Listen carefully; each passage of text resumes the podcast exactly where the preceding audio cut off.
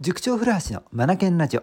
この番組は本を読むことを第一とする学び研究所の塾長古橋が日々の授業づくり受験指導教育相談の中で気づいたことを皆さんと一緒に学びに生かしていくラジオです。えー、っとですねさあ中学入試の話を少しさせてくださいね。ちょっと思うことがあったものですから。はい。えー、っとですねまあここ静岡浜松においてはですねもう中学入試の本試験まで2週間を切ったわけなんです。はい。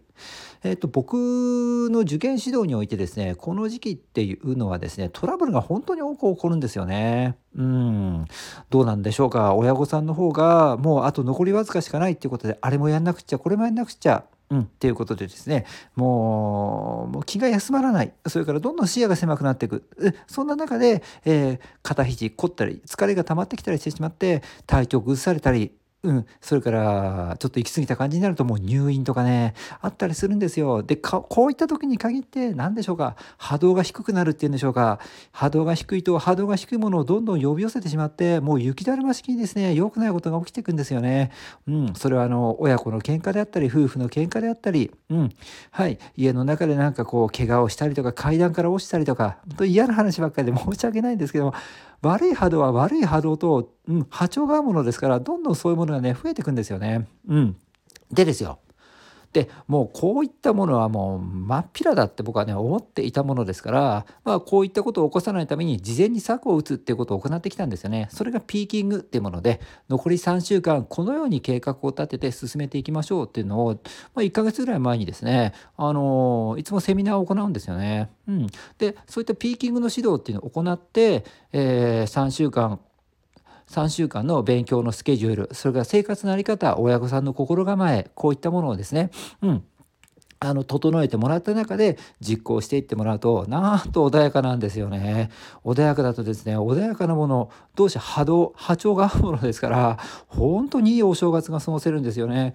うん毎年なんですがこんなに穏やかなお正月を迎えたのは人生初かもしれないです。なんて言葉をいただくぐらいなんですよ。うんこの差はめちゃめちゃ大きいですよ。受験生のうちにとって。うんだってもう年明けたらすぐ入試ですからね。波動が低いまんまとかあれに荒れた波動のまま入試迎えるわけにはいかないですからね。穏やかな波動の方がパフォーマンス上がります。はい。さあそこでですよ。はい。えー、っとですね。そんな中でもやっぱりそうですね。ついつい視野が狭くなってしまいがちの親御さんいらっしゃるかもしれないんですが改めてですねちょっと確認をしていただきたいなと思います。まずはですねお子さんのことを信じていますか？ということです。もうあと2週間切ったわけなんですよ。お子さんのことを信じてあげる。うんこれもう親御さんが一番のあのその適任さんじゃないですか。うん、で親御さんがお子さんのことを信じる。といった立場を取った場合ですよね。うん、こんなにね、えーと、お子さん以上に信じることをですねできる方って他にいらっしゃらないわけなんですよ。だからお子さんのことを信じると他に誰が信じるんですかという話になっていくのでもうお母さんお父さんしかいないんです。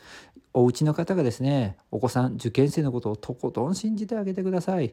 うん、で細かいことにはもう目を向けなくていいです。はいマイクロマネジメントっていう言葉がありますが細かいところに目を向けていくとですねやることがですねすごくこうなんか表面的になってきます。そして指示待ちになってきます。つまり伸びしろがですね奪われていくってことになるんですよ。はい。自由度がなくなると言った方が分かりやすいでしょうか。この時期にマイクロマネジメントは避けてください。あれはできてるのかしら。これはどうなのかしら。あこれこれは塾の先生にチェックしなくちゃ。これは一体どうなってるのかしら。もうこれをねやっていくとどんどん視野が狭くなっていくのでお子さんの伸びしろがですねどんどんでなくなってきます。奪われてきます。ですからこれでやっちゃいけないんですよね。で僕もあの毎月月始めに合格への物語というものを書かせてもらっていてえー、っとですねご購読いただいている方にはですね伝え伝えさせてもらってるんですがそこにもね今月号には書かせてもらったんですがもうお子さんから手を離してくださいと。はい。うん。でお子さんのことを信じて逆に温かく見守ってあげる。うちの子なら大丈夫。うちの子だから大丈夫。というそういった思いでお子さんを見つめてあげてください。ということで手を離してください。ということをねお願いしてるんですよね。うん、で今一度確認をしてください。うん。えーと、お子さんが本当は自分で考えて塾の先生なりそれから自分で計画を立てて進めなければならないにもかかわらずお母さんとかお父さんが代わりになってですね塾の先生とかにいろいろ聞いてはいないでしょうか。はい。ここもう一度考えてもらいたいと思います。はい、お子さんのことを信じてですね、えーと、受験当日だってお子さんが受験するわけなのでもう今からですね、えー、自立自分で判断して自分で、えー、大人の人に聞いてみる声をかけるっていうことをしていかないと当日ですねあたふたしてしまうんですよね。これどうしたらいいんだろうかいいんだろうか。ママに聞いてみないとわからないだと前に進まないんですよね。うん。はい。はい、えー、気になるお気持ちはよくよくわかります。もうでも気にする段階は終わりました。はい、残り2週間ですよ。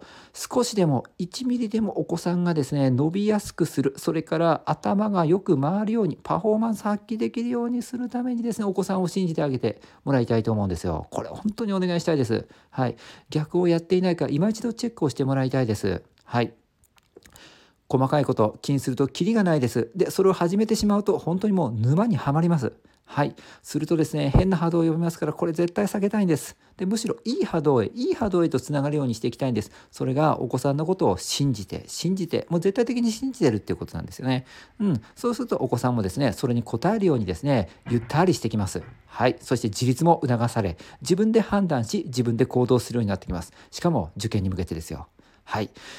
さあ、中学受験目指しているご家庭の皆さん、はい。はい。今大変な時期だと思いますが、今一度ですね今親としての立場立ち位置これでいいんだろうかと考えていただけたらなと思います今日も最後までお聴きいただきありがとうございました Read more, learn more, change the globe 素敵な一冊を